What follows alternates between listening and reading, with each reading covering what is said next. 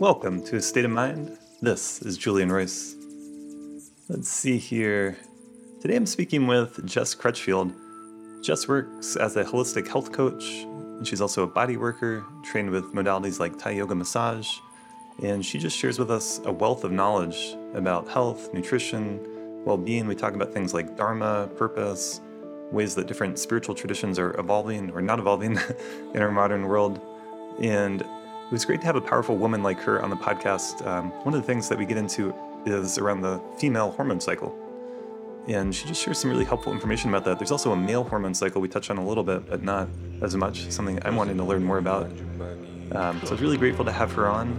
This was a wonderful conversation, and I hope you enjoy it as much as I do. Without further ado, I bring you Jess Crutchfield.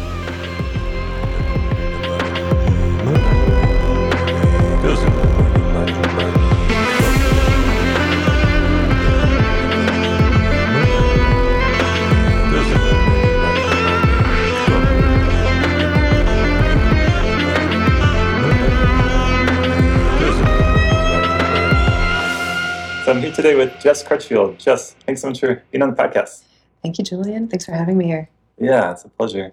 And I, I know you in part from um, Thai Bodywork workshop that you did with partners. It was really a cool experience where yeah, people came in partners and learned ways to kind of massage, kind of body work, kind of stretching, yoga-ish, like a lot of different, and breathwork too. Actually, it had a lot of elements involved. Yeah, it's interesting you bring up breathwork because I wanted to invite us to take a few breaths here to center as we start our little session Yeah. today. Let's do it. I love that. And yeah, for all the viewers here too, uh, just as a reminder that before any big thing or next thing, even taking a few mindful breaths can be a way to swipe the slate clean and really arrive present. So, yeah. Let yourself be comfortable, your spine tall if you're sitting and can. And empty out all the breath so that each breath you take from here can be long and smooth, coherent and complete.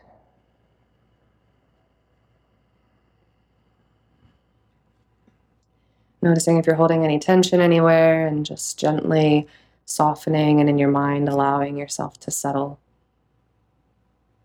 Letting the breath move to the spaces in the body that feel tense and letting it settle there too.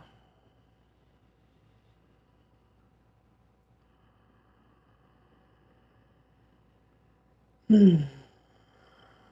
Yeah, maybe just one more of those to really fully arrive.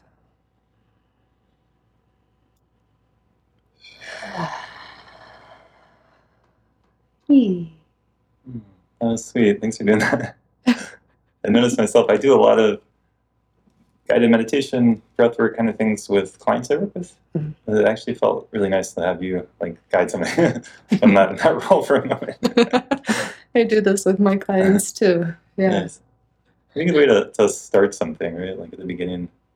I agree. Yeah. Yeah.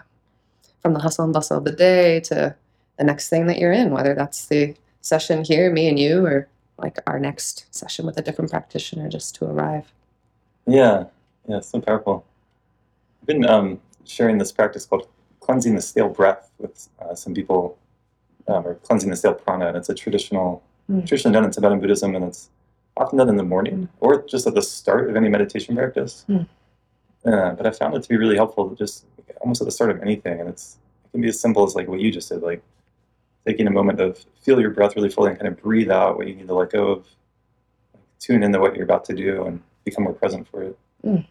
I like that phrase, cleansing the stale prana. Yeah, yeah, like the stagnant energy that's just like gunked up in us. And we, I mean, at times I notice when I feel I really need to move and I just kind of shake it out, or I literally will blow my lips like a horse and just move, move the prana, move the energy around. yeah. So that's something I can really relate with. Yeah. That's another thing I've noticed in a lot of boulder gatherings and things where like everyone's like invited to take a big breath and make a sound with the exhale. But it's actually like so nice to just do that. I find myself just doing that more and more. It's so Boulder in a cliche kind of way, but it is also Boulder is obviously filled with these people who are doing embodiment practices and doing practices that really set up, say, a corporate event for success, whether they're a coach or whether they're just a smart business savvy person to bring everything back to the body and start the slate clean. Yeah. It's just smart. And Boulder, I think, is filled with lots of those people. yeah, definitely. A Boulder bubble. Well, um, yeah, it's great to have you on the podcast. I mean, one thing I was thinking about asking you about, like we were talking about before we started recording, was um, like in your emails, you often end with like in service or um, sharing your dharma, like some kind of phrase like that. I kind of wanted to ask you more about that, and I, I love the idea of you know doing things, offering things in service, right? And Mhm. dharma as a sense of connecting with our purpose in a deeper level. Mhm. Ideally, for me, like something beyond just trying to make money or just trying to survive, or and it's been helpful for me to continually remind myself of that, come back to that, kind of catch myself, um, you know, so as not to get caught up in that kind of mentality that we're immersed in in our culture of Mhm. it's basically all about money all the time, right? So Right. I call that the rat race. We The get, rat race, we get yeah. really caught up in that. And to even know that you've taken the moment to actually read what I've written, it's like, oh, this is so touching. I feel so seen. That I am a person who's living in line with my own dharma. Like I, I sense that you can tell that that's what I do, and that is what I do. Um, so, right, I- I'll write often in loving service, even at the end of an Instagram post. oh yeah, And it's because for me, these are really deep soul offerings, anything that I'm choosing to share. And I'm born to be a teacher. So when I'm sharing something, Mhm. it's coming from this space of, wow, this has been profound for me. And I see its profound impact on other people. And I want to share that with you, whatever Mhm. that is. Like, how can I serve you with what I know? Because I'm not the author of what I know. I stand with the teachers from so many lineages from prior to me that inform what I offer. And yeah, it's not mine. It's not my copyright. Like Mhm. to share a coherent, coherent breathing practice is not just me. So it's something Right. bigger than me. And the the term dharma in yoga in Sanskrit uh, has much to do with, with a belief that each soul here on earth is here for a purpose. Mm. And the souls have been here before, and we're here in the next incarnation. We'll be here in another one afterwards. And what is your purpose now? How can you bring about closure to something previous lives have started that you haven't finished? And then now in this lifetime, it's time to do that thing and do that work. Uh, and so it's that good work, that good work that's aligned with your soul's path. It's something that I have felt in touch with for the last several years of my work. beautiful. I, I like how you kind of own like you feel like you're here to be a teacher, part of your path, part of your calling. Mhm. Um, I actually feel like kind of because I spent a lot of time with more traditional Buddhism and teachers like that, and I think it's a bit of a shadow side. Maybe it has its its pros and cons, but a shadow side in Buddhism where um, there's not, I believe, not enough invitation to share what you've learned. You know, so I've, I've Mhm. known people who have done tons of meditation retreats and spent years studying, and Mm. they're not. There's not a place or an avenue for them to give back in that way, and I think that Mm. um, I think it's just a natural human thing that we learn something and then we want to share it. Yeah. It's not like you have to teach everything you learn, obviously, but if you feel called to share something that's helpful and positive, like more power to you. Um, Uh, it, it almost makes me think that, that what that touches on the the notion that in Buddhism there's not a lot of practitioners also then sharing what they've learned. yeah, To me, that touches on perhaps certain traditions want to keep things hush hush and closed. right. Like, no, no, no, you can't leak this out into the normal people's sphere because they won't be able to handle it. Right. For instance, you referenced Thai body work earlier that I do. And in Thai body work, it used to only be an oral tradition. So each village had its own little flair of how it was doing the work. Mm. And it was being passed on only through the family. And the village was all a family. Right. Yeah. So eventually, when it finally hit the Westerners, they, and they still think this in Thailand, they don't think that we're ready for the energetic, esoteric, spiritual aspects of that very fine energetic healing work. Mm. So they kind of dumb it down so that the Mm. Westerners can feel more related to the physical aspects. But it's not a physical practice in Thailand. Mm. And, and I think That's that that idea Yeah. comes into lots of things that we- us Westerners are taught. It's like, no, no, no, you you can't teach this. You're not allowed to teach this. And so I've rid myself of the imposter syndrome every time it tries to rear its head that, oh, who says I'm not supposed to do XYZ? Like, who says I'm not supposed to share something that someone else created? If I'm giving credit and owing credit where credit's due, Yeah. it's it's passing on stuff that's so helpful. Why hide it? That's not helpful. yeah, it's, it's an interesting thing to think about, but um, to yeah, to give credit to like honor your the teachers you got, where you got it from, and just be honest and transparent. I think that's in our day and age more helpful and more realistic. And so we're in this we're in this age of information where you can basically go on the internet and find almost anything, right? That someone's written. hmm And so that doesn't necessarily mean it's it's it's a good thing or they're coming from a good place or it's accurate. So um, yeah, it's just a tricky tricky spot. but I think maybe I maybe I could say it this way. In terms of these wisdom traditions and healing modalities and all these things really having the impact that they can have in transforming our society, they need to come with a sense of empowerment of like you've experienced the goodness and then you can share it at some point. And realistically speaking, we don't. I think in the more traditional sense, you would be working with this particular teacher who could see your particular evolution and development, and then at some point encourage you to start sharing too, right? hmm But because of our world today, that's that's such a rare situation. Yeah, it's such a gift if you have the opportunity to work directly with the teacher and it be really a traditional, like in the yoga sense, a, a guru and disciple uh, method of teaching is not common anymore. Yeah, suppose, especially do it for years and end, like live in proximity with each other, and Yep. have that kind of thing. Yeah, That'd be like you'd have to give up the rat race completely and go be a monk for 50 years. yeah. Who in the Western world will choose that? Some people, some people doing it. I'm saying it with a little bit of sarcasm. Like it's still a, it's it's a beautiful practice, and I know plenty of people who choose to do it for little stints of time, Mm. and then come back to the modern quote unquote world and do what they can to integrate it. nice, yeah. And so you're, um, did you study in Thailand? That, or how did you? Thailand has been a place that's called me for a long time, and like you mentioned, in our world of information sharing, my teachers studied there and brought it to the U.S. Okay. So I studied when I was still living on the East Coast in Maryland Mm. with my teacher who was there too, who'd in her own way gotten the approval from her Thai teachers to teach the work yeah, and shared it with me. And it's just been this ever growing process since then. And Thailand didn't end up in my cards when the world shifted in 2020. uh, And so many things have since, yeah, so many things since then have been up in the air. It's still in the horizon. And would you would you say like use the word yoga and talking about dharma? Has that been more your orientation? yeah, the yoga is what underpins it all for me.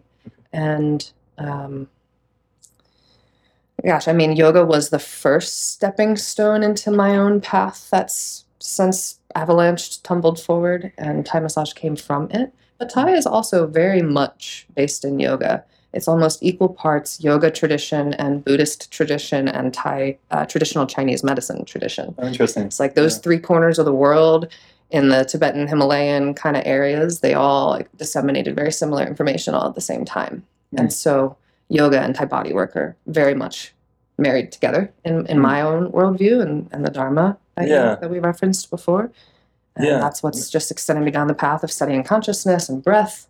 Beautiful. I'm actually remembering a story I heard that Thai bodywork or Thai yoga massage, whatever it was called, was started by the Buddha's physician who traveled to Thailand. Have you heard that? I have heard that. Okay. And I've heard that the Buddha himself had traditional Chai, uh, Thai medicine practice every day. Oh, yeah. So yeah, in, in layman term, the Buddha had a Thai bodywork session every day. nice. Good for him. Good for him. Like man, that's my aspiration is to have bodywork that frequently. cool. well, and so I know um, embodiment is a big passion of yours and what you're offering to people and teaching about. Do you want to you want to jump into those waters with me? yeah, riffing on that forever. Um, I do teach, as you as you've allured to, allured, allured to, uh, Alluded? alluded to, that Thai bodywork is one method in in public workshop form where people in couples or just people who want to know how to touch each other better, whether they're friends or family, uh, will come and they'll take those workshops, and that's been the first thing that really made me realize I love teaching people how to be in their bodies and how to help the person that they care about be in their bodies and, and help each other. But it's gone just so many avenues since then about how exquisite it is to feel what this cool, miraculous meat suit can do is. and so teaching those ways and just continuing to explore in my own body. I'm always a student. That's the thing with a lot of teachers. You know, It's I'm taking, miraculous meat suit. yeah, it's a good phrase. yeah. Well, so okay, here's a question for you that I'll just see where it lands. But like, we talk about body, embodiment, the miraculous meat suit. I love that turn of phrase. Versus like you know some kind of spirit or soul that's inhabiting it or consciousness. And a lot of mm. people have the idea that that you know, it's, it's somehow separate. We're here for a while. The body will die, and the consciousness could carry on, or we basically are just this physical body, and it dies, and then that's the end of it. Whatever that means, you know, it's Sure. over. Where do you land with all the, with this? Like, it's, it's, it's such a complex question, but It's a cool question. Yeah. I think that it is somewhere in the both and category of Okay. those options that I do believe that there is a spirit and our soul is not something that will die when this physical form dies. For me, I can be infinite in the way that I impact other people in this lifetime, even though my body will die. And my Mm. soul may move on to another thing or come back, but my impacts will still be here. And, and so I, I see that as one piece. And and further that there are so many layers of our presence from the physical and outward in yoga they see it almost like little shells where there's like the little the man of our body is the physical form and then outside of that is like the emotional body and the energetic body and like it continues in a couple more esoteric fields Mhm. i don't think we're separate from our soul Mm. so it is a fantastic question to consider well if this body dies and our soul continues on are we not then separate from the soul somehow I think that there's a way in which it is really quite integral into us and to really Yeah. feel our body's processes, like from a scientific point of view. A, so many of us are not feeling what our body really feels. Mm. We do an incredible job of surviving on this planet and surviving with loads of conditions of work and caring for family or animals and caring for all these other people except for ourselves. Mm. And we're so good at not tending to ourselves. yeah, And that is what I am so driven to help change the perspective on because people that care for themselves are therefore able to care for what's around them far better. yeah. And it's all connected to the body. So true. Hmm. I've really found that in my practice, you know, as a trauma therapist and the work I'm doing with people one on one, for me to stay present with myself while having my attention with them, with and what's happening in the room, what's happening between us, but to, to stay attuned to my own body, to my own needs, to what's happening, and and like to actually seeing that it's not separate from the therapy, from the healing. Like it's it's actually so interconnected. Like my own regulation Mm-hmm. in the face of someone who's experiencing strong emotions where it's not separating from them but it's also not joining in in the sense of like becoming overwhelmed or or what vicarious trauma or whatever it's like this this delicate balance of like Mm-hmm. we can be here together we can feel this we can process this we can move through this and kind of Mhm. holding that anchor um, and i found that if i can really practice that throughout the day i can go through a day of working with clients and, and feel i might be tired i'll be tired at the end of the day i'll be ready for rest or whatever but i'm not burnt out i'm not um, discouraged i'm not dysregulated i'm Sure, like because you've been present in your yeah you've been present in yourself throughout it. yeah That's so important. There, there are times working with clients that I'll find, and and in this sense, I'm. No, no, it's in both senses. My, my main works are body work and coaching for those that don't yet know the second half of my world, and Mm. we've been talking about body work. But in both regards, when working with someone, I may find that they'll have a certain experience, and I'll feel something in my body that Yeah. cues me into their experience. yeah And that sounds really strange, but it's so common that, say, in a body work session, I'll be doing my thing and I'll I'll catch myself in thought. Like I'll be drifted off to my own thought land, Mm. and I'll often say, "Hey, how's your body? Are you in your mind right now?" And they always inevitably kind of like laugh and say, "Yeah, my brain's just like gone off to the nether sphere of thought land." I'm like, "Wow, well, I did too," and I I think we we both were on the same wavelength here, and that just sort of happened. Um, that's good if you can catch people and bring them back like that's such a gift in of itself Yeah.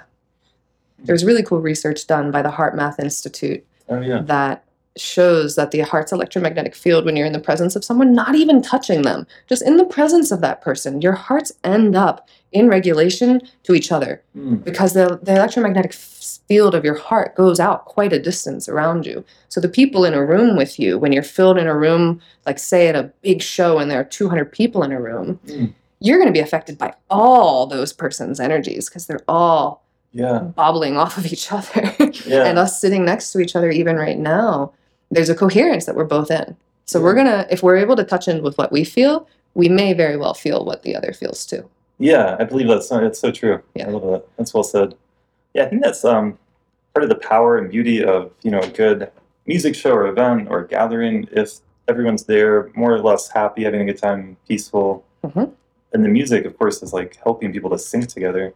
hmm And then, but I also do think about, I mean, I love going to spaces like that and, and experiencing that. And was actually last night I was at Red Rocks with Trevor Hall, I was telling you. It definitely had that like heart opening quality and just very gentle and beautiful, like just moments of beauty, right? And everyone, yeah, having it like being there together in that way.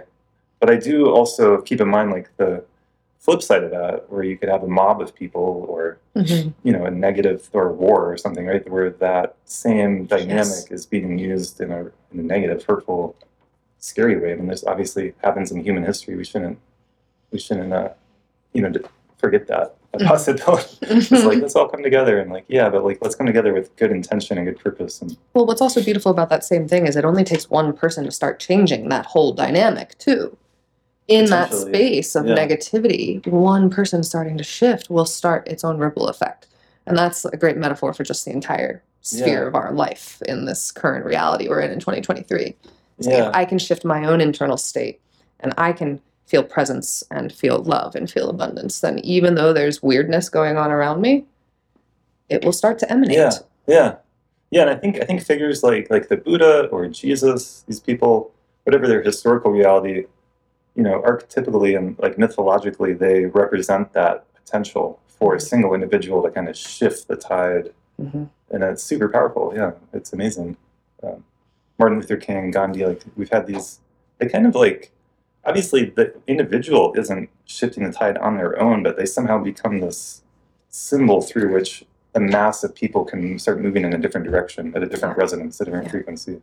I almost look at it like a lighthouse. Lighthouse, You yeah. know, okay. how do you find your way in the dark and in the ocean? You follow the beam of the lighthouse. Like keep following that light.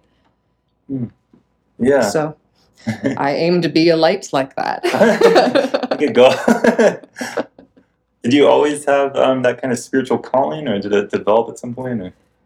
Ooh, nice question. I think that there was always this sort of like, I'm putting in air quotes, noble cause that I wanted to be a teacher from a really, really, really young age. And school was my jam. I loved the academics. I liked uh, doing well. And naturally, like what comes with doing well in school, the achievement that I felt. Mm. And that was reflected to me by parents or other family or teachers. And some point, I think maybe the first time I can remember was like seventh grade. I'm definitely going to be a teacher. And I thought it might have been English and I thought it might have been math. And then by high school, I knew for sure it was music. And I went down the path to Oh. become a music educator. that so I ended up going to university to study both, like basically double major, a performance major and an education major um, on flute, and then French horn was what I landed with, and I just went from all of grade school practically with this mission of being a school teacher to help Mm. kids, to help them stay in touch with creativity and life in that way. And lots of things have shifted in, in the many years since I finished my undergraduate studies, but there's still this draw to share wisdom that Mm. I've been blessed to have the privilege to be in touch with. That's beautiful. Yeah, and what what about the embodiment piece? Like, when did that become? Anything sure about how that became central to your Yeah, to your life? It was not at all central throughout the grade school times and the music education times. Sure. If anything, I was the complete opposite, and I've been my own guinea pig and experiment through Mm. now my current career in embodiment and wellness and coaching. That I didn't have any connection to what I felt in mm. those ages. Sure. You know, Yeah. playing an instrument didn't matter Yeah. if my arm was getting sore. I still played that instrument and and performed the music the way that it's meant to be performed with the perfectionism too. Oof, so deep. Yeah. And it was during college that someone introduced me to hot yoga, which is a lot of people's introduction to yoga in the Western Oh, world. Don't knock it at all, but it wasn't the end all be all for me. It did, however, get me to start paying attention to what I felt. And the Mm. whispers were really quiet for the first like five years of doing yoga. Um, so probably like 2011 through 2015, I didn't have a lot of connection to yoga, but I still went every now and then. And I ended up in another country after my undergraduate studies, and I found yoga in a deeper way. Mhm. That when I went back to the US afterwards, thinking I needed to quote unquote do the job I said I would do with my college degree, I got a school gig and felt when I went to the yoga studios back in Maryland that I just was hyperventilating in those spaces. And it was interesting to me that something had shifted in my time living in Australia for a year, Mm. that the breath being that fast in a hot yoga class just wasn't okay and something felt off in my Wow. body. It's good to notice that. Yeah. And then I just happenstance ended up in an event where someone suggested I go take a retreat because they thought I looked like a burnt out teacher who didn't love what she was doing. Oh wow. And I've never been seen so deeply until that moment. I didn't have that experience. And now I think I provide that experience for people of seeing them in those ways. But thank, thank God for that man named Steve. And I, I ended up going to take that retreat. And that's where I first was introduced to Thai massage. oh, cool. So January 2017 was really a big domino, taking a Thai retreat, taking a Thai training afterwards, finding deeper yoga through the teacher that taught that course to then continue down and just avalanche as I've described it Mm. of finding this self and what this feels like in myself and not just this thing I'm supposed to be in the outer world and the depiction of what a good teacher or a good musician is supposed to be and Yeah. always putting on a good face and almost acting in the classroom. My stuff didn't matter. I couldn't be my real self. I had to be this this thing for these students and with time I realized that that was incongruent to me living in alignment with what was true for me. And so I stopped. Beautiful. Yeah. Yeah, authentic. Amazing. Thanks for sharing that. I think I imagine a lot of people listening can relate to that. I can relate to that. Like I was pretty disembodied for a lot of my early life. And that, that was the norm in my family and the culture I was in. Um, you know, so many of us are living in our head, Mhm. intellectual. I can actually I can actually feel like physically kind of queasy and sick if I reflect on the kind of food I ate when I was like 10, 11, 12, 14, Same. 15. Same Like cosmic brownies and easy mac Yeah. and standard American diet. it's like so disconnected from, Mm. And I didn't feel good actually, but I just Mm-mm. was so disconnected. I I didn't make, have the knowledge and these connections. And hmm I'm sure my family was better than others. And, you know, we had, we had food and we Yeah. ate somewhat healthy some of the time, but there was also tons of, yeah, all the stuff you just like candy and all this stuff. So For sure. soda, blah, blah, blah. and I'm similar. You know, I came Yeah. from a family that that did really well for what they had, and still it was standard American diet type stuff, and not really any knowledge of how to be in touch with one's own body. They don't teach this stuff in grade school. Yeah. I had a huge kick of teaching kids yoga for a while when I was still teaching in the schools and I was becoming a yoga teacher yeah. because I just knew, man, if only they knew how they really felt when they did XYZ thing, whether it was ignoring their thirst signs or whether it was Mm. eating beyond their needs and overeating candy or like, you know, the school offices and the teachers eating Yeah. crappy donuts for the staff meeting. That we don't learn not to do. So it's fascinating that some of us, like you and I, have come to realize that there's another way to be and it feels a lot better. Mm. Feels a lot better. It's good to remember that. Yeah. this feels a lot better than it did in 2000 you know in my body yeah, I wonder. Yeah, and I think to go back to the kind of east west thing, I think the kind of embodiment that you're talking about, that we're talking about here, it's a, it's a universal thing, and I don't think people, you know, in the quote unquote east are any better worse at it than in the quote unquote west, because I think um, Mm. it's just it's just a complicated thing. But I've certainly been in, for example, you know, Buddhist kind of retreats or situations where um, that this embodiment component, the holistic health, the sensing your needs, the being in touch with your experience in like this somatic embodied way is actually not not being taught, not emphasized. It's like maybe there's a focus on feeling the breath or on um, like you know creating good karma and it's Hmm. just this idea of like it can become a, it can be very mental Hmm. so it's not like it's not like over in the east it's one way and over in the west it's another way i think it's and even someone who's like immersed in something like yoga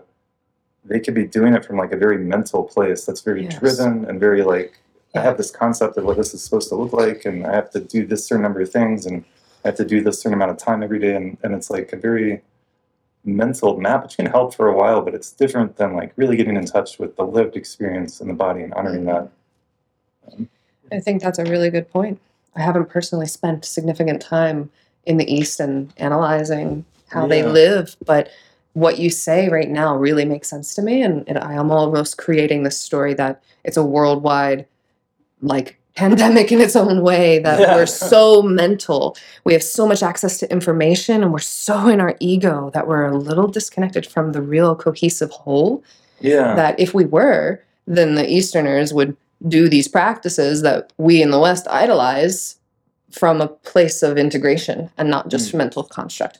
You know, I see the yogis that are like, ah, I'm like eating the vegan diet and I'm doing yoga two times a day and I still feel like shit.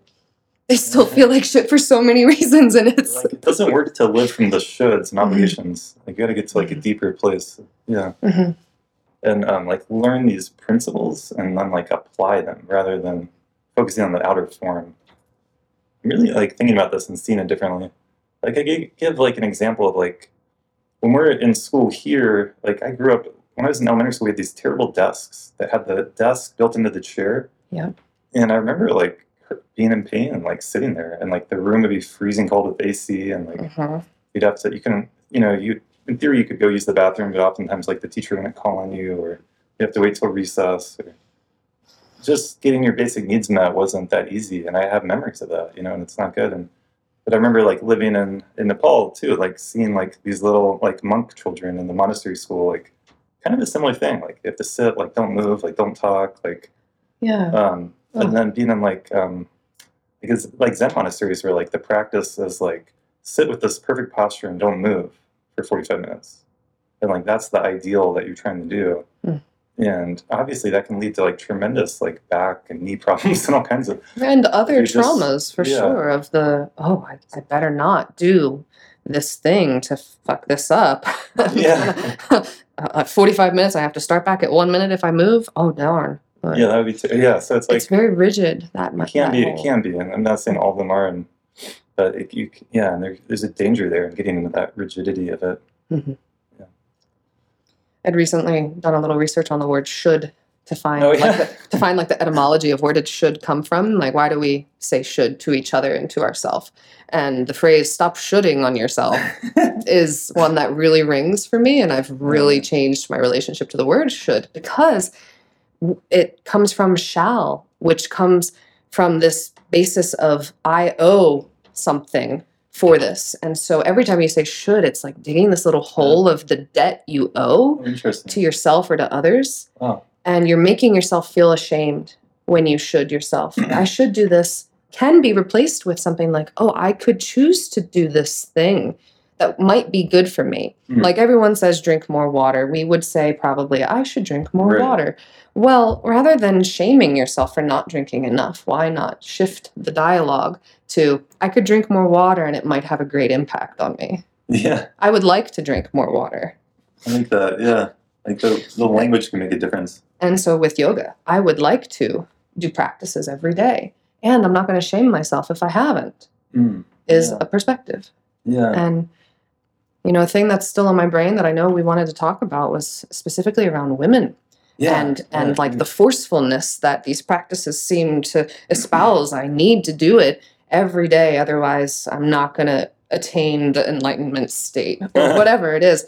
And it's it's coming from a place of coercion and a place of force, and it's contrived. And for a woman that has a cycle for a hormone path that is not linear like a man's is, Mm.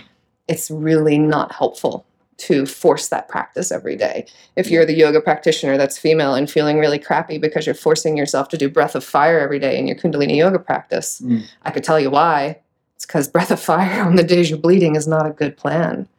That's a good thing to share with people. That's new for me, obviously, and doesn't directly relate to my own personal life, but to make so much sense. Is that's Well, for that breath in particular, it's Yeah. causing the the diaphragm to draw up and in. It's a practice that's drawing the energy from the base of the spine, like the Kundalini energy, up towards the crown of the head. yeah. And if your aim is to draw the energy up, but your period flow is going down and out, you really could cause infections inside of you, or Oh wow. even just discomfort. And over time, um, your period might not be the same robustness it once was if you're forcing yourself to do breath of fire every day despite your period. Interesting. So you may have more menstrual issues. And you, what were you going to say? are you suggesting that doing something like the breath of fire could like reverse the flow a little bit? It could reverse the flow a little bit. It's fascinating. Yeah. It, it's not going to make it outright stop. I imagine like the very extreme end of this. Yes, it could maybe make it stop. It would make you know amenorrhea be more of a thing or PCOS be more of a thing for women, and uh, the the goal is to let it flow down and out of you.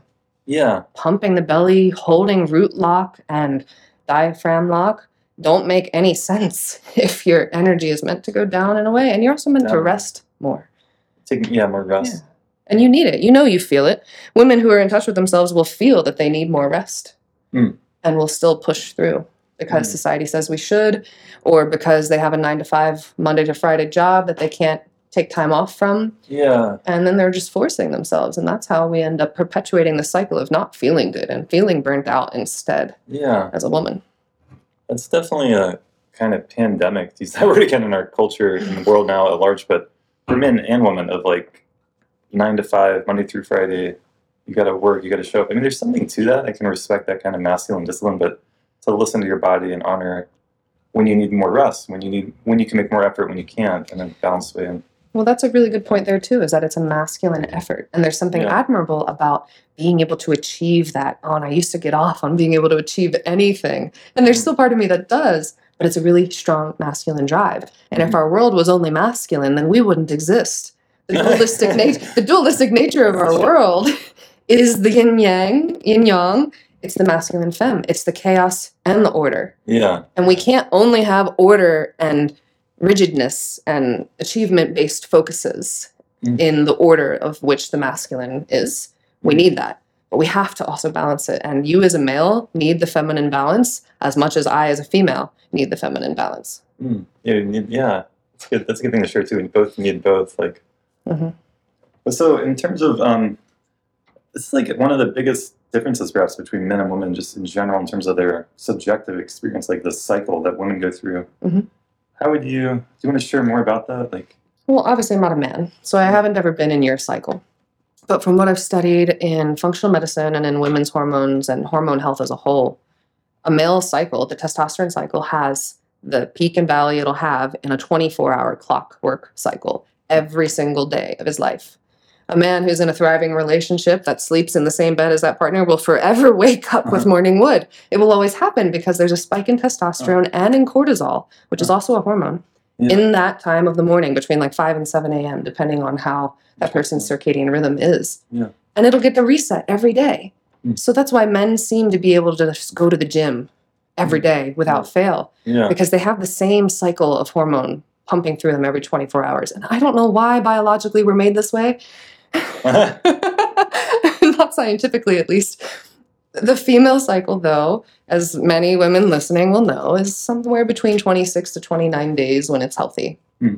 And that means that there really is a slow rise up of estrogen before progesterone kicks in, and then the progesterone le- levels are up higher.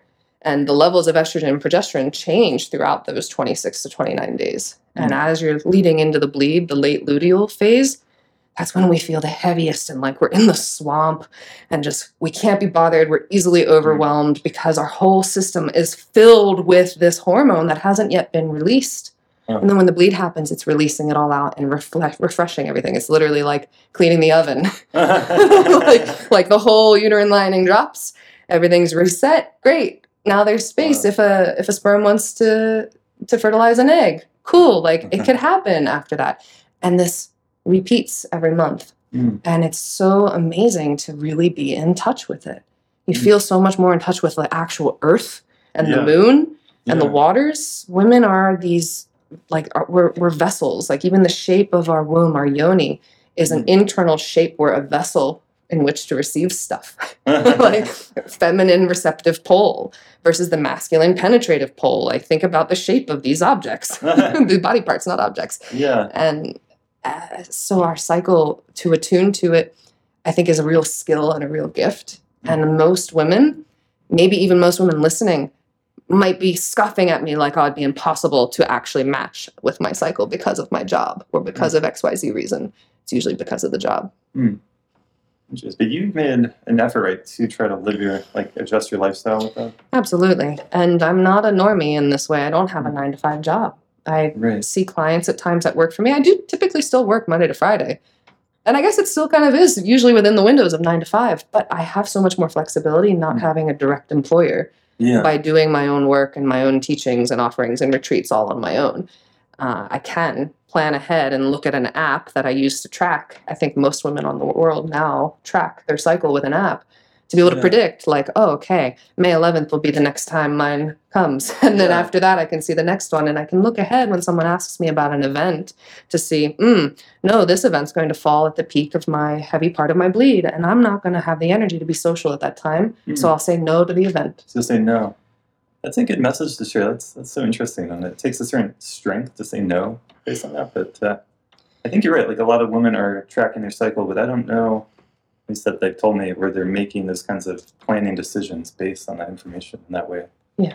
No, I may still like pencil that in as an option in my calendar. Like I'm interested in this, but I'm also completely willing to say yes to myself and no to the outward social thing or the whatever mm. event it might have been if I know that I'm going to need rest that day and take it by ear that day. Yeah. Sometimes I have more energy than I think I'll need. Or sorry, sometimes I think I'll sometimes I have more energy than I think I would have. Uh-huh.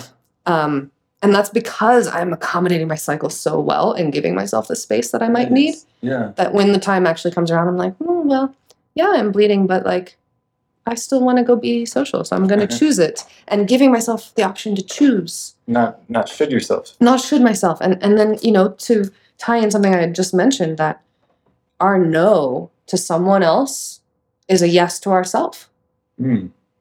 And this is some teachings that have been floating around the Boulder sphere for a while and floating around in my world for longer than that. That the notion that, you know, just because someone's invited you to do something and yeah, you want to do that something with them, if you're not going to be your self that you want to be when you're with them, if you're not going to have the recharge you need and you're actually not replenished and present, it's going to be better that you just said no and take care of you. Yeah. So your no is taking care of you instead of forcing yourself to take care of someone else or caretake them or Yeah. baby them or any other thing. I love that. I appreciate what you're sharing about, you know, the embodiment piece, obviously, feeling yourself, being in touch with yourself, being aware of your cycle, kind of looking ahead and planning. One of the things that brought to my mind is it'd be easy for me to, I use a calendar on my phone for like everything these days. Yeah. It's easy to put in like every Sunday at 2 p.m., you know, I'm going to do this or have a reminder. Yep. And it's like this, you know, digital thing and it'll repeat for forever on this calendar.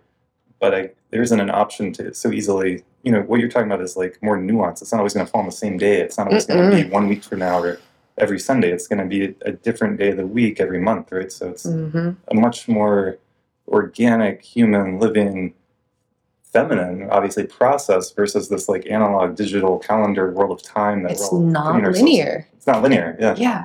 The hormone cycle for a woman is not linear. that's where You that's where it's like it's like throwing a wrench in things for a lot of people because Right. And like for the people who want to say connect with their partner on the weekend every weekend, but one weekend of every month, you're just not feeling top notch as a woman because it's your cycle time. yeah but yet there's this like have to rigidity of the linearity Right. of a cycle of a schedule and women can't really fit that doesn't work for i think this is actually a really big thing in terms of relationships male female dynamics it's maybe i'm just feeling this inspiration for more men to educate and learn and actually respect and appreciate that rather than "Oh, i was supposed to hang out with my partner every sunday and she's not she know." bailed on me because she, on was me. tired yeah but she needed that rest and maybe that partner instead that guy could instead come and give her a foot rub and set up a bath for her. you you know find a different way to connect with your partner when she needs rest and repose. That's a good suggestion yeah. So many men can attune and like you're gonna feel great. Men, men listening you will feel so good if you take care of your woman in this way because she Uh. will just melt for you and devote to you afterwards. Like it's no joke. If she feels taken care of and given the space she needs to rest then she's gonna be far less cranky definitely uh, after yeah definitely better option than resentment and yes blaming and yes shaming and yeah. Oh, yeah. Interesting. I'm just so struck by that non-linear, non doesn't fit into the digital calendar as well. So there's something about time that I've been chewing on and struggling with, and it's like we have time so measured out. And with now that we all have phones, we're all on the same time and the clock and everything. But there's something about the human lived reality that doesn't, you know, it doesn't fit into that all the time. And it's like Mm-mm. this, uh, yeah, it's interesting tension because, like, for my work, like, I show up on time. I'm going to be there for people, obviously.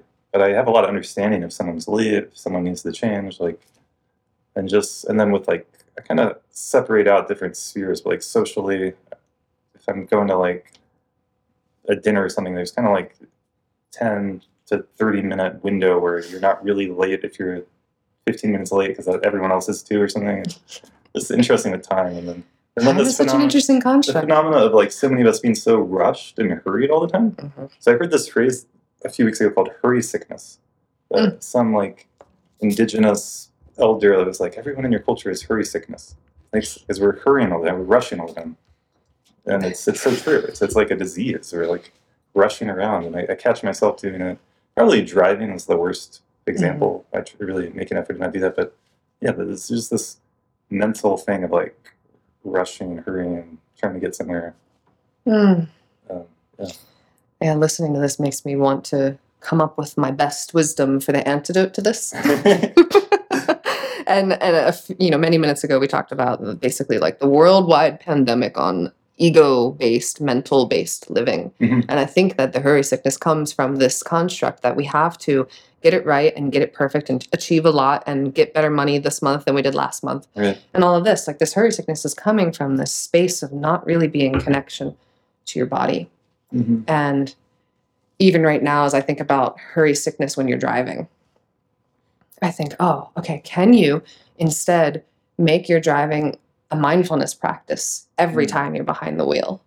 And can even the simple thing of opening the door and as you sit down, like sit down comfortably and slowly and like really enjoy putting on the seatbelt slowly, lusciously, right? Like you know sit there and take a breath and and in my practice at times when i feel like it's a weird day i'll like say a, a sanskrit mantra for protection before i drive the car. And then in the car at the stoplights rather than like most people picking up the phone can you instead count your breath or repeat a mantra or any other practice Mm. that isn't making yourself feel rushed? Because you're not going to get there any faster.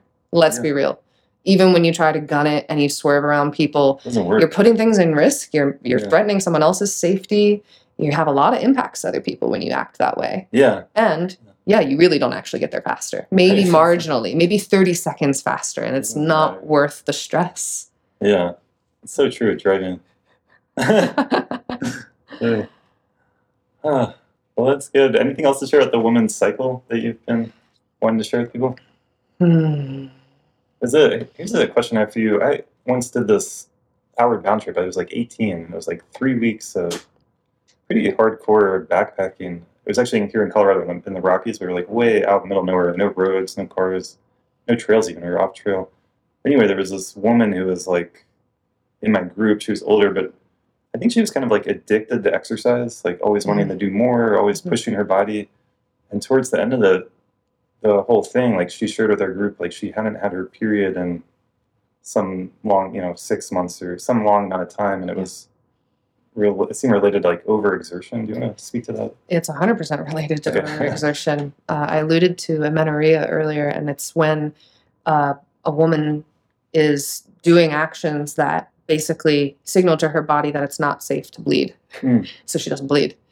And it could be dietary, it could be stress, and most of all, it's typically overexertion. Mm. It's training harder than you're resting that will cause a woman to not really have a good cycle. And a lot of women who are coaches, uh, that are fitness coaches, I mean to say, I see them on Instagram all the time and I see their posts and they're like working out real hard every day. And I'm like, girl, how? Like, what's your period like? are you are you really all that healthy if you're working out and have that much strength? You're not meant to be a bodybuild like that. Mm. So yeah. for that woman on that trip that you were on, yeah, absolutely. She was very likely overworking herself, maybe for some drive to escape something else uncomfortable about her life, Right. yeah. something emotionally More uncomfortable. Psychological explanation. hmm So, you know, the, the escapism that our society has now really does affect women in this way. Like, we're running from really feeling what we feel.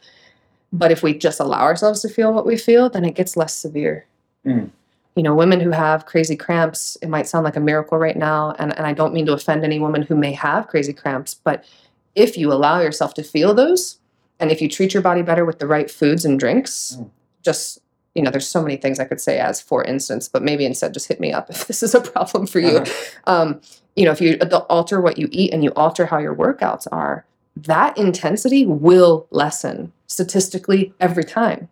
Mm. So, bringing yourself to actually feel that process Uh-huh. and allow it rather than fight it or run from it or placate it or numb it Mm. will allow you to feel better. And then, you know, your your peaks of your cycle, you'll push harder and your valleys of your cycle, you allow yourself to rest and it just feels good and you feel replenished. nice. And every month Uh-huh. I personally feel replenished and I have high output weeks and I have low output weeks and I stack more of my work in the high output, like literal work, like with Yeah. clients and workshops and whatnot. I'll do my very best to stack them all when I have my higher energy phases of the cycle, like two to three weeks of my cycle. Usually it's around the two or two and a half week marks worth. And then a week and a half's worth of more as much as I can rest. balance. I like that. Makes so much sense. I think one thing that can help people, what's helped me, is to like look at resting and things like taking a good quality nap or yoga nidra or deep relaxation as a kind of skill Mhm. and or good sleep like as a skill and then like you can kind of engage that part of you that wants to always do better and be better and it's like let's get better at napping let's get better at resting Well, non-sleep deep rest, yoga Yeah, nidra. yeah. You know, um, the Andrew Huberman podcast is just brilliant. yeah He, he's always talking about these sorts of topics, and non-sleep deep rest is one of those things where if you are a high achiever and want to check a thing off your box, put your rest on your list of things to do to make yourself feel good that you're achieving something. And getting better at non-sleep deep rest is it is quite difficult. Getting better at yoga nidra and the restful states Mm. is difficult to do because it means that you have to allow your mind to slow down Mm. from this again worldwide affliction we have of being so in our heads and it's hard to let our heads slow down so hard yeah so if you practice it and you catch yourself floating off in headspace again but you bring yourself back to your body Mm. every time the meditation teachers always say this right you know you float off come back to the breath or Yeah. come back to the body every time and that's a win celebrate that little win of ah i was doing non-sleep deep rest and five minutes in i floated away but i brought myself back and then seven minutes in i floated away but i brought myself back again still pat yourself on the Yeah. back for making progress Totally. Yeah. Yeah.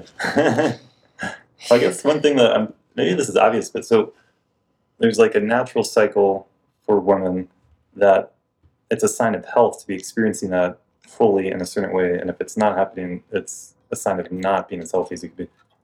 I just yeah, I don't know if that's like new information for some people, but just the, I don't hear that like out there in the world as like for in terms of women's health as like because some people maybe are like I didn't have my period, like, and they like that because they don't like having their period. Ugh. the women who are on hormonal birth control and don't have their period is a whole additional subject of just great lack of health, greatly lacking health. And you know, the the baseline is is women are not actually supposed to feel crampy and awful. Mm. They're meant to likely feel like they need to rest and go slower, but it's not meant to be this excruciating pain that makes Mm. you stay in bed all day. That's not what it's supposed to be. And, and what you just said is true if their body is in right alignment, they won't have these negative effects. They won't feel drained and burnt out. They won't have awful cramps. They won't be missing periods because they're pushing their body too much month after month. Mm. It's meant to be flowing and regular, and we're supposed to attune to it. That's not a should. That's just like a biological, like, oh, if you avoid Yeah. this cycle, then your body's going to give you symptoms that suck. Okay, yeah, that makes sense. It's a natural cycle. hmm Yeah, that men have their own hormonal cycle. Mhm. I don't know why. Maybe this will become more common knowledge through things like the Huberman podcast and whatnot. But I definitely never was taught any of this growing up in school. No. No. And just to touch on the thing that I alluded to just a moment ago with hormonal birth control, plenty of benefits to it for lots of people. Western doctors prescribe it a lot, but there's lots of shadow to it. And if this is new to you, Mm. by all means, look up the possible byproducts of using hormonal birth control for a long period of time on the internet. If you're really not sure you trust me, but I will say that, yeah, it completely dismisses the female natural cycle and provides fake hormones in the form of, of pharmaceutical drugs into the body, and the body stops creating its own. So you're disrupting the body's capacity to make its own hormone Mm. by putting alternative hormone in it. And then the ovulation you feel is not real ovulation. You're not really releasing an egg. Your body's not actually capable Mm. of holding that egg. So all of it is fake. Your period is therefore even not a real natural period because Mm. it's been falsely induced. And so your pheromones change and the way your partner smells you is affected.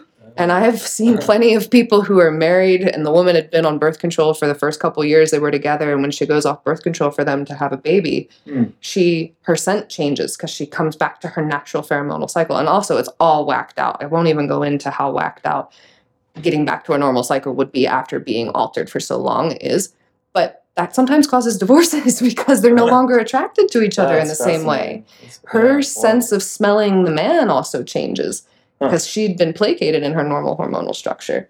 Andrew Huberman also goes into this man on one of his podcasts. I'm getting, giving a lot of plugs to him, but he really does it from such a well educated scientific stance. Yeah. He's talked about animals in the wild, and there's one example he does with red deer Oh yeah. that are re- it's really fun. It's a fun podcast. That's so fascinating. So being on that hormonal birth control and then stopping could change the attraction you feel through the smell and pheromones with your partner. Mm-hmm. That's wild. Yeah. Mm-hmm. yeah, we're messing with things we don't fully understand. Yeah. With a lot of this stuff. And that's how science is, isn't it? We're really we're testing. We say it's safe and FDA approved, and then a little while later it gets repealed when we realize it wasn't really Mm. safe. But We it takes some time. Yeah. Yeah, and sometimes it takes a long time. Like it could take decades for certain things to reveal itself. Like the ozone layer stuff and the things like the molecule in hairspray from way Oh, back. yeah. And eventually they had to change how they made those products, hairspray Yeah. and air conditioning and fire hydrant, uh, fire extinguishers. They all use the same kind of molecule that when we found out polluted our ozone, we had to change. Mm. But we thought it was safe until then. So here I am saying we think hormonal birth control is safe, but I tell you, sure, it might keep you from getting a baby in you, but it's having a lot of other negative A lot of byproducts. Okay. And this is I mean this is interesting. Do you have anything to share with people for other alternatives to birth control that you would recommend more? And The best thing is fertility awareness method. FAM is an acronym. There's so much research on that now because there's really only in that 26 to 29 day window like 5 or 6 days that you could get pregnant. Mm. And so being able to really track your cycle and be really aware of when your ovulation is based on the fluid that comes and the body temperature that comes, that's actually really foolproof. it works really well. It works really well. And of course, there's risk. Mm. Um, and for the people who want nothing hormonal in their body, but they want Mm. another method, the only other method I've heard of is the copper IUD, the Paragard. Mm. And there's plenty of research out there that says Paragard is also bad. Oh, yeah. And I have had the experience of what it's like in my own body Mm. and have not had the negative experiences that I see in Okay. research. But I think that that's because, again, back to having good diet, having the right balance of exercise and rest, drinking the right fluids, treating my hormones well, like having hormone supportive practices, whether those are yoga practices with oils or whether those are uh, teas and Chinese medicine and herbs. Like, there's so much you can do to support your cycle so that even on a Paragard, you can still have a healthful, thriving body. Mm. That's a whole other topic, though. Much nuance. It's I a promise. I'm not the queen of all the nuance in this particular recording, But but I want to give you Yeah. some things to really think about and look into. I think it's helpful information for sure. Good. Well, thanks so much for being on the podcast. This is great. It's a wealth of uh, feminine wisdom coming to us. Yeah. really, the theme is embodiment, but yes, Yeah. I am a female, so I have Yeah. a little bit of knowledge about how females Yeah. can do that too. I guess I've heard a number of teachers or authors or thinkers talk about embodiment in general as being more feminine orientation and the conceptual thinking is more masculine. I don't know if I agree with that, but There's some truth to that, yeah. but it's still important for men to be in their Yeah, feminine totally. embodiment. Yeah. like to feel what this cool system that you have feels. I've not had that experience, Yeah. but I can conceptualize it. I guess in uh, at least in this some degree in Buddhist tantra, they talk about women as being more naturally in touch with uh, their emotions in their body. and I think that's because that's just a natural. Yeah, they have to work less hard to get there than maybe men do. Yeah, I think that that's a lot to do with the way that our bleed cycle will be um, when we're really healthy uh, matching either the new moon or the full moon. Mm. And then there may be a month where it's transitioning to be the opposite and it'll flip. But but that's an, ad- an advantage for the villages way long ago like not all the women could be on their hormones uh, i on their bleed time at the same time otherwise the whole village would kind of fall apart Oh, so it just kind of naturally like a natural selection sort of thing came out that around half the women were on the full moon around half the women were on the new moon Oh. and That's cool. That makes sense. we are i think with that more in touch Yeah. more in touch with it I know. Do you want to? Anything else you want to share with us? oh is this like the end end um, yeah, if anyone here listening is curious about the work that I do as a coach that that can help you towards your own embodiment and having better balance in your life and avoiding burnout, I do coach digitally, so it doesn't matter where you are. Mm. Um, if you're in Boulder, I blend my coaching and body work together, and there's really awesome packages there too. I know my website will be in the show notes. Yeah. And just one other thing that's an opportunity coming up is I have a retreat. And I'm so excited to offer Yeah. my own retreat. my first retreat attending was that big domino that changed my life Mm. towards being better in my body and more in touch with myself. And I hope that this retreat will be like that for others too. It is a Thai yoga retreat, which means that there will be yoga each day and learning how to give Thai massage. Mm. But you'll receive Thai massage throughout it as well. So it'll be five days of just tons of time in your body, experiencing your breath move through your body, time for dance and bonfires and the beach. It's in Baja, Mexico, and it's in. June. So it's actually coming up really soon, June 19th to 24th. Amazing. So I'm really excited about that. And if anybody listening from around the world wants to come, you can find those things on my website. Yeah, thanks so much. Great to have you. Thank you. Thank you so much, Julian. Thank you so much for listening to another episode of the State of Mind podcast. I work here in Boulder, Colorado as a psychotherapist, coach, and meditation teacher, and you can learn more about that at stateofmindcounseling.org. You can learn more about the podcast at our website, stateofmindpodcast.com. And you can also get a t shirt, stickers, a hoodie like this one I'm wearing, and other goodies. Send us a message if you want those. Feel free to send us any feedback. If you'd like to support this podcast directly, you can do that at patreon.com backslash a state of mind. And another way that you can support the show is just to share it with friends, share it with family, post about it on your social media accounts, leave us a positive review on Apple Podcast or Spotify. All those things make a big difference and they're greatly appreciated. And I really appreciate everyone who listens to this, who sends us a message, who shows their support. We are at over 100 episodes now, and it's just been an incredible journey with this podcast. And I'm really looking forward to bringing you more great episodes, great conversations, and great content in the future. So stay tuned, and I will see you here next time.